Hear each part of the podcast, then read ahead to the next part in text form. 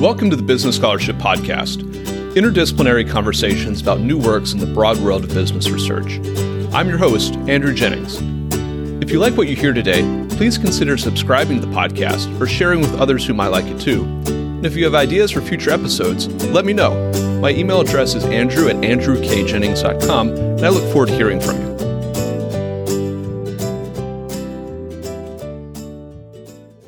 Our guest today is Lawrence Cunningham, research professor of law at George Washington University.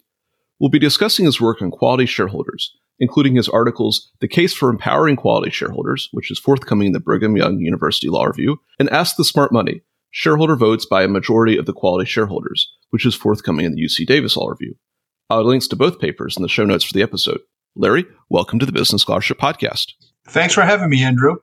Larry, you lead the Quality Shareholders Initiative at GW Law, so I wonder if we could start there.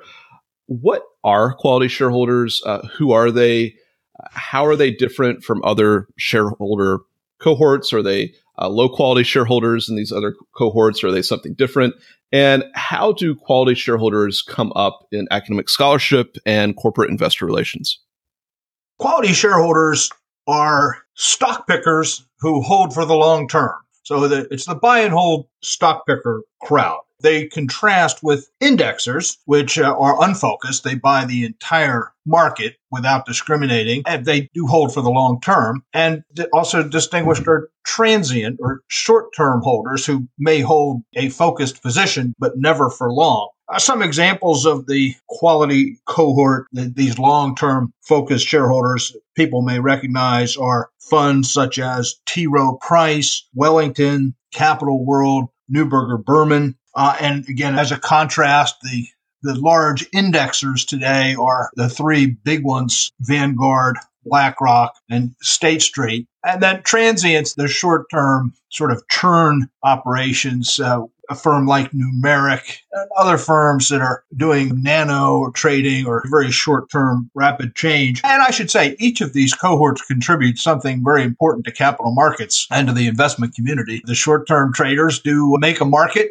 facilitate liquidity, and, and are available when people need to sell.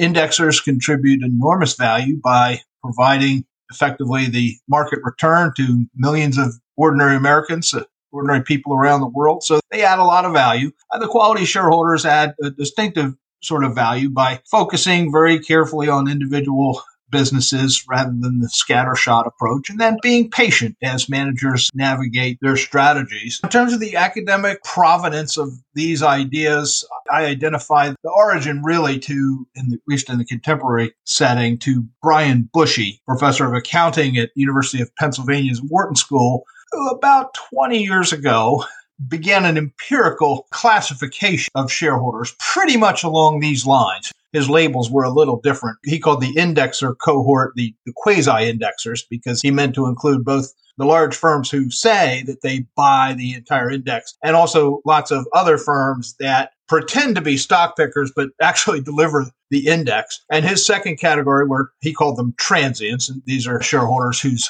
duration is short, whose average holding period is months or so rather than long term. And the category I call quality shareholders, Professor Bushee called dedicated shareholders. That's just a nomenclature shift. The difference, the reason I I inserted the word quality instead of dedicated is because the other source of my research is ultimately Warren Buffett, chairman and CEO of Berkshire Hathaway, who back in the 70s, as he was beginning that company, set as a goal attracting only quality shareholders. He called them that. He wanted long term focused investors, not transients, not indexers, and he's largely succeeded. That Berkshire Hathaway has a greater density of quality shareholders than any other company or any other cohort. And more recently in the academic research, I like to credit Martin Cremers at Notre Dame, formerly of Yale and, and now the dean at Notre Dame Business School, has, has written a lot in both the finance literature and in legal scholarship. Listeners will probably recognize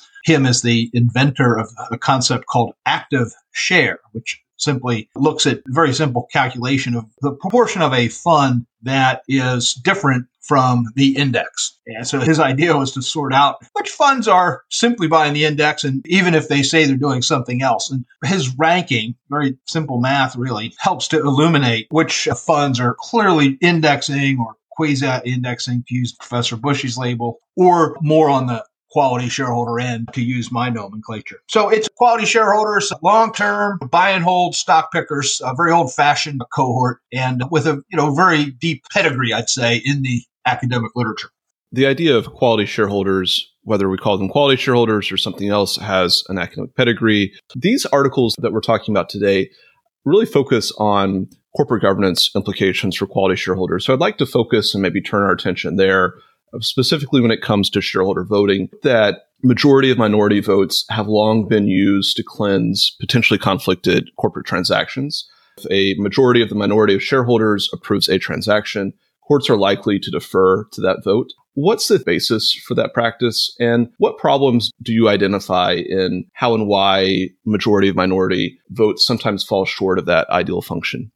I think the motivation for the minor- majority of the minority was to, as you say, help sanitize a transaction, especially interested transactions, that is, corporate mergers or take private transactions where some existing shareholder cohort may have a different uh, set of incentives than the rest of the shareholders.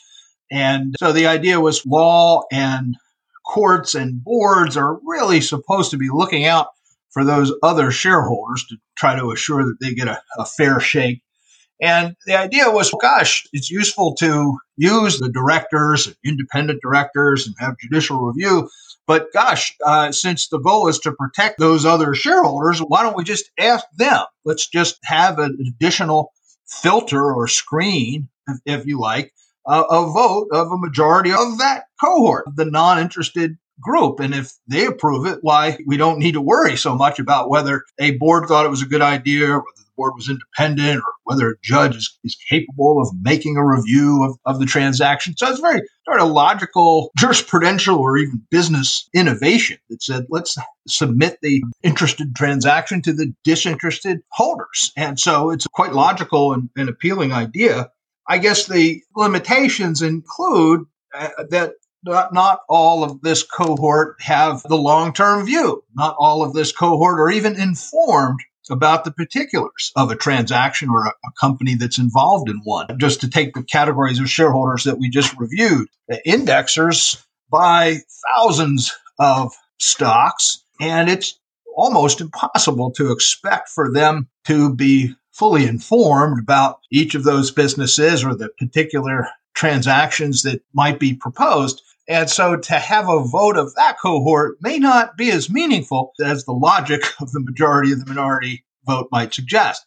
Likewise, if a significant part of the base are transient shareholders, short term holders, arbitrageurs, nanosecond traders, and so on, they're the, signal they send in voting may not be as robust as you'd like to see in deciding how much weight give to such a part of the decision making process. The majority of the minority remains a useful tool in governance, in structuring and approving transactions, and a useful way for judges to decide how much deference they ought to give or how much review they ought to impose. But there are significant drawbacks to it as well. So, majority of minority votes have a lot to offer, but they're not a panacea to all issues, perhaps related to conflicted or interested transactions. And you give an example of this in one of your papers, the example of the Dell take private deal from a few years ago. Could you walk us through that case study a little bit and point out in dollars and cents terms how uh, some of the issues that you talk about with majority of minority voting and the role of indexers and transient shareholders might not get all the way to solving the problem of an interested transaction or a conflicted transaction. Yeah, the Dell take private transaction is an exquisite illustration of the problem and also of the appeal of my proposed solution. The transaction took place uh, about 2013. Michael Dell, controlling shareholder of the public company, proposed a cash out merger at about $14 per share, a little less than that. And later valuations or appraisals showed that the stock was in fact worth nearly 18. So he's trying to get the whole company on the cheap. And uh, they follow the textbook practice of having an independent board committee review the transaction, engage their own valuation experts, and so on. And included in the agreement a condition that the transaction would only go forward if it were approved by a majority of non Michael Dell shares, majority of the minority. Given the stakes, a, a huge fight broke out, one of the most uh, intense and bitter corporate battles of our era. And you had every different sort of shareholder playing a role. We had a couple of what I call quality shareholders, long term focused shareholders, including a T. Rowe Price and, and, Southeastern Asset Management. And then there were lots of short term speculators in, involved, betting essentially whether the deal would go through or not, along with a, so this is a major public company at the time. So you had a lot of passive index funds who owned significant stakes, although how much attention to the detail they were paying is far from clear. But the vote squeaked by.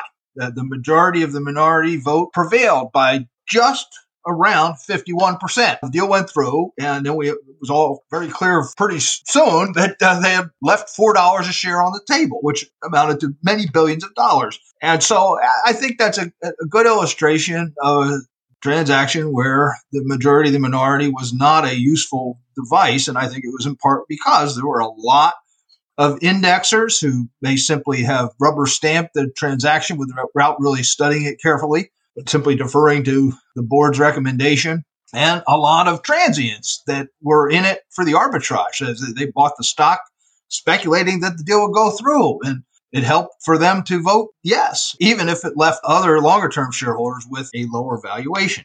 And so it is, I think, a good illustration where it's a nice idea to have a majority of the minority, as they, they did in that case, but it might have been a better one to say, what does the long term focused cohort think? Just to have a separate vote of them without the indexers, without the transients, just get their view.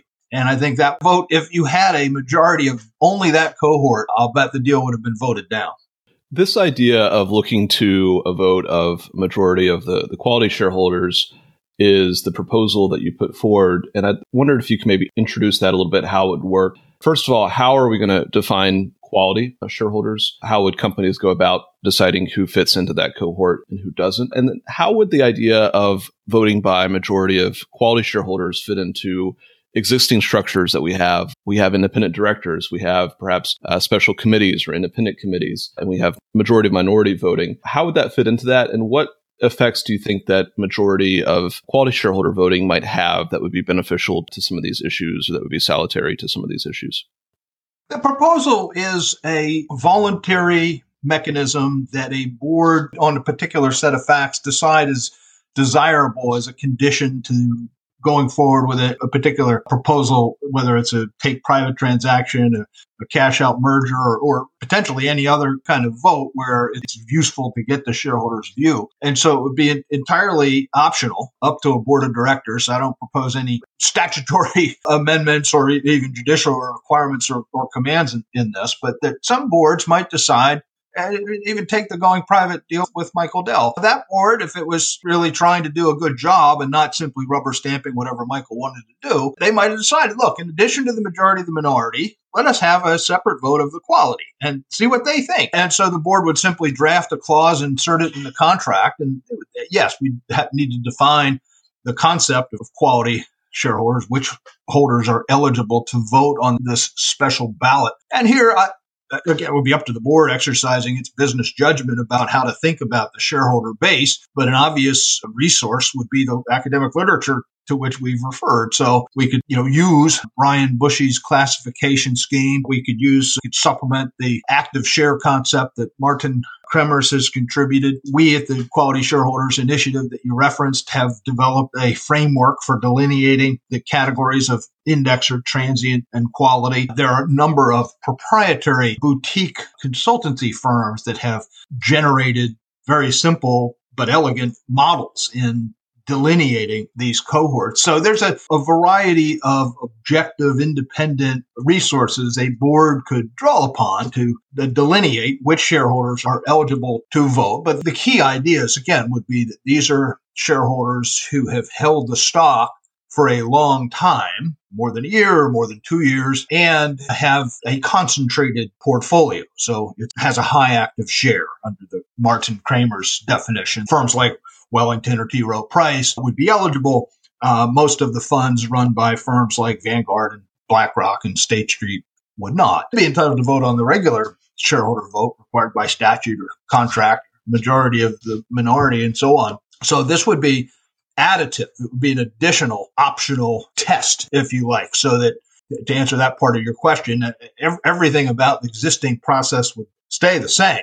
Whatever statutory shareholder approvals or contractual approvals or, or market based approvals or judicially incentivized approvals, all that would stay in place.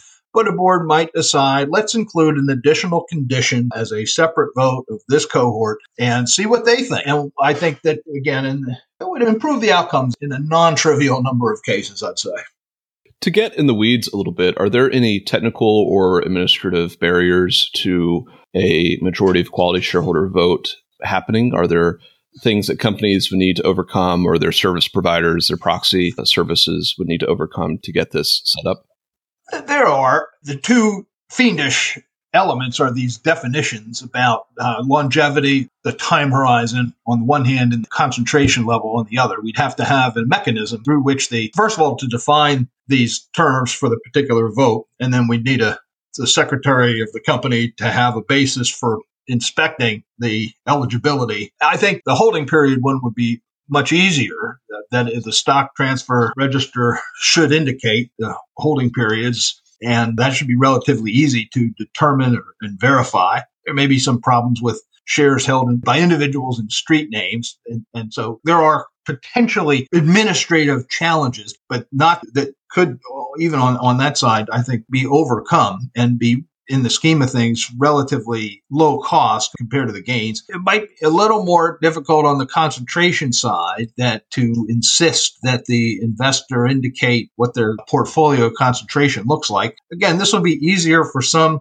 than others. Funds that have to file public disclosure indicating their relative concentration would simply have to live with whatever the truth is. And again, here we could readily call upon Mark Cremers' research that indicates which investors are with high active share and, and, which are really passive indexers. So I think that it would be a cost. Writing out the definition in the contract for the board would be a non a task and a small cost. Then the back office kind of verification administration, it's non trivial. Again, I think far less than the billions of potential savings. And then uh, you'll have disputes. Obviously, some shareholders might want to vote, but they're told that they're not eligible because their holding period is too short or their concentration level is too low. And so you might have some additional litigation costs or administrative costs. Note that those exist today. Uh, a lot of these problems, when you have a majority of the minority vote, raise issues about is that shareholder really disinterested? Do, do, they have a conflict? Are they, you know, in some way benefiting from this transaction and aside from the shares that they own? So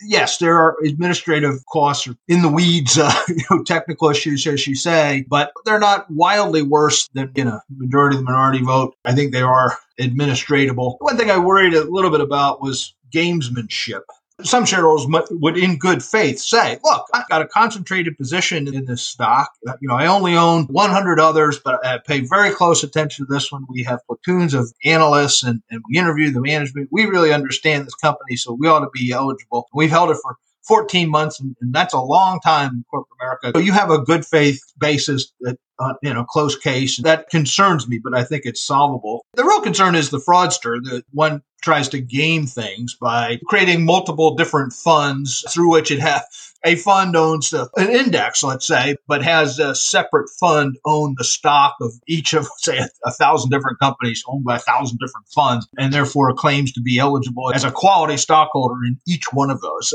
I think that kind of subterfuge would not work here because the attendant litigation and judicial focus would deter that kind of behavior. It kept me up for a while, but I think that the kinds of transactions that would uh, warrant this innovation are the kinds that often attract litigation anyway, and that it would be very easy for someone to challenge any kind of deception or subterfuge such as that in relatively short order in an existing litigation forum. So, yeah, I think on balance, it would be fun to, to actually take in a case like Dell's. What would the costs have been? What would the incremental litigation fighting about is T Rowe really quality in that case? Is Southeastern really quality in that case? Is another shareholder better suited to make the kind of judgment? But I think that kind of wrangling, it's almost inevitable in any kind of American corporate setting.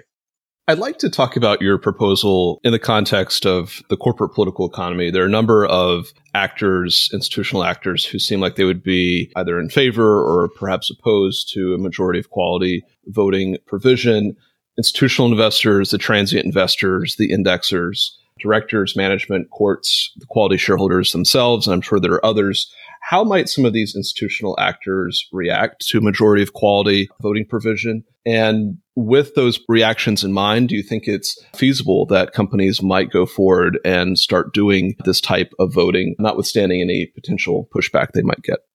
Excellent question, Andrew. Thank you. I'd say the answer will vary with the company and transaction type and vary across those types of actors that you mentioned. But at a broad level, I'd say uh, many directors of companies would find this device quite appealing. For one thing, it uh, recognizes the importance of long term focused shareholders. And you hear every day in corporate America that's something directors would like to see more of. You hear lots of complaints about uh, short termism, about shareholders who are just dropping in and moving on and pressuring companies for quarterly results. And on the other end, you hear uh, frustration about indexers that simply have a check the box approach to corporate governance or voting. And so I, there are a, a large number of directors in corporate America for whom appealing to the long term focused shareholder is attractive. And, and they do it. I've written extensively about some of the strategies that such directors have deployed to attract long-term focused shareholders and that includes communication strategies not having quarterly earnings calls for example not having quarterly targets trying only to speak at annual meetings and through annual shareholder letters having high director ownership in the stock, and other signals that it is a place that welcomes long term focused shareholders. So I think some boards of some companies who have that orientation would find this device very attractive. Now, there are directors at the other end of that spectrum too, who themselves don't care about the long term or don't care who the shareholders are. And for them, the idea of a majority of the quality vote would, would not be appealing. But I think uh, overall, uh, there are plenty of directors who would. Among the shareholder cohort, I think you're right that quality shareholders, I think, would love this. I, I know many of them and conducted a lot of interviews and, and surveys, and, and they welcome outreach from companies that validates their views and um, shows that they are being cultivated and wooed. And uh, a device like this would be one of the strongest possible signals. And they've got no problem voting on the merits of important decisions like this, voting yes or no. They're not, even though quality shareholders may sound like they're loyalists and friends of companies and have some personal affection for incumbent managers and so on. They're not sycophants. They're not patsies. If they don't think a transaction is economically appealing to the shareholders, uh, they'll vote no, as so many of them did in the Dell case. So I think the quality shareholder court overall would certainly be have an appetite for this. Uh, the indexers and transients at first might not. Look, they might say, hey, why don't we get to vote? This is wrong to deprive of us of a say on this. They'd quickly observe two things. First of all, at least the way I've proposed this, that their vote remains, that there'd still be a vote of the shareholder body under the general corporation law, and then probably a majority the minority if the board follows that standard convention. So they'd still be enfranchised. They'd still have their voice and their vote. They might be able to affect the outcome. Certainly, if they wanted to vote no, they'd be able to do that. So they wouldn't disenfranchise them.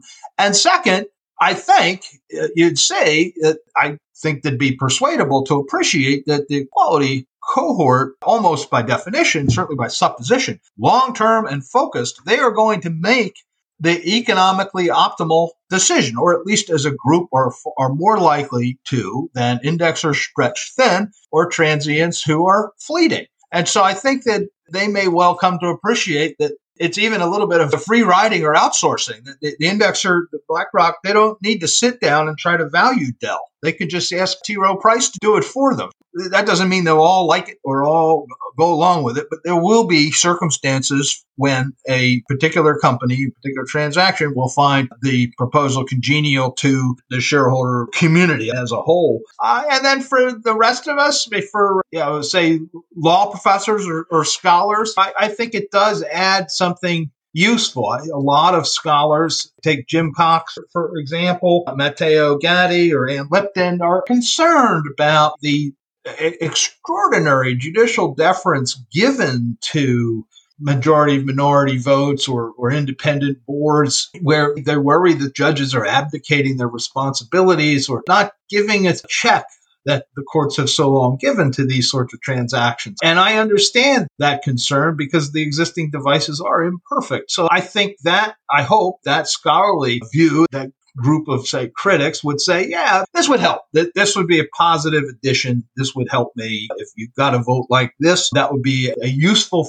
factor to for a judge to include in deciding how much deference should be given. And and, and even there, there are others who disagree with that criticism of the courts who think they'd like to see fewer judges involved in, in reviewing these kinds of cases. Zohar Goshen comes to mind. And and I think even from that viewpoint that that cohort or that should welcome this additional let's call it a private mechanism, a contractual device that uh, boards just privately in a particular setting decide to use, promote the fairness or, or, integrity of a transaction. So I think the scholarly community should generally find it uh, congenial. People might quarrel about the implementation and the definitions and technical capabilities, but I think as a philosophical or conceptual matter, it should appeal. Uh, judges finally to take the fourth cohort there, I, I, think for similar reasons should welcome this an additional data point that the board would generate or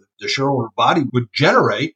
And it wouldn't be dispositive one way or the other. If the board says it's a condition to our duty to close the transaction that the majority of the quality vote yes, that would be a no vote would be dispositive. But a yes vote would give a court an additional data point to evaluate the integrity of the transaction or the the quality of the boards or the board committee's oversight of, of the transaction and the economic terms. And it would certainly be entitled to interrogate the definitions and the accuracy of the calculation or who was eligible and who wasn't certainly be ripe topics for judicial consideration or review. But having done that, having considered the merits of the process, I think many judges would welcome uh, that additional data point. Again, they could decide that it's worth a lot or a little in, in, a given case, but I can't imagine a judge saying you're not allowed to do that or that's not admissible evidence in, in my courtroom. So I think overall it's designed uh, uh, to minimize opposition. And I think to your final question there, Andrew, all it would take is one law firm, if Wachtell would just advise one company to do this, Cravath would res- advise one company to do this and test it and see if it helps. Then I think it would be self executed. We don't need a statute or a judicial decision. It would be nice to have a judge say, this is a useful tool, or I'm glad to see this in the contract. But uh, I think in the spirit of private ordering. If, if a law firm or two thought this would help promote the quality of a transaction or the process that the board is going through in evaluating a transaction, then I think by all means it should be encouraged. What key takeaways would you like listeners to have from this conversation and from these articles? Let's step back to the beginning and the delineation of shareholder types a common theme in the corporate law scholarship in the past 10 or 15 years has been a observation about the rise of institutional investors. I mean, this really goes back to the 1990s when there was a shift of the demographic of share ownership in the United States. The previous era had been individuals owned most public equity, and a shift occurred in the 90s that institutions owned most corporate equity, and that trend has just continued. And so what today is a very heavy concentration of institutional ownership. A lot of the scholarship treats that almost says that what you've got now are sophisticated shareholders. They don't need as much judicial support or paternalism. They can handle things for themselves. They know how corporate life works and how deals are proposed or how valuations should be made and so on. And I guess there is there's a lot to that, but the other point I, I'd like to add is that the institutional base is neither monolithic nor omniscient. There's a lot of variety of shareholders in that universe. And some of them are wise and savvy, and, and some of them are not, or at least they're not focused on wisdom or astuteness. And, and I think that Brian Bushee's framework Martin Cremers' uh, framework, that what we try to do at Quality Shareholders Initiative try to break down the behaviors of different shareholder cohorts along these lines of average holding period and degrees of active versus passive ownership. It really illuminates the different behaviors and incentives of the shareholders and what we should expect of them as scholars or as judges, as directors, and so on. And so that'd be my most important takeaway, Andrew. Whether we go for majority of the quality or, or whether we celebrate the quality cohort in any other particular way, I think for all of us to pay a lot more attention to the Bushee Cremers' kind of models would be my uh, most ex- enthusiastic takeaway from this work. Our guest today has been Lawrence Cunningham, research professor of law at George Washington University. We've discussed his work in quality shareholders, including his articles The Case for Empowering Quality Shareholders, which is forthcoming in the Brigham Young University Law Review, and Ask the Smart Money, Shareholder Votes by a Majority of the Quality Shareholders, which is forthcoming in the UC Davis Law Review. Links to both papers in the show notes for the episode. Larry, thank you for joining the Business Scholarship Podcast. Thank you, Andrew, very much, and thanks to all listeners.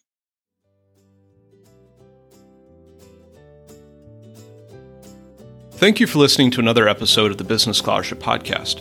If you like what you heard, please consider subscribing to the podcast or leaving a rating on your favorite podcast app, or let other people know about it too. If you have suggestions for future episodes, please let me know. My email address is andrew at andrewkjennings.com, and I look forward to hearing from you. Until the next time, I'm your host, Andrew Jennings.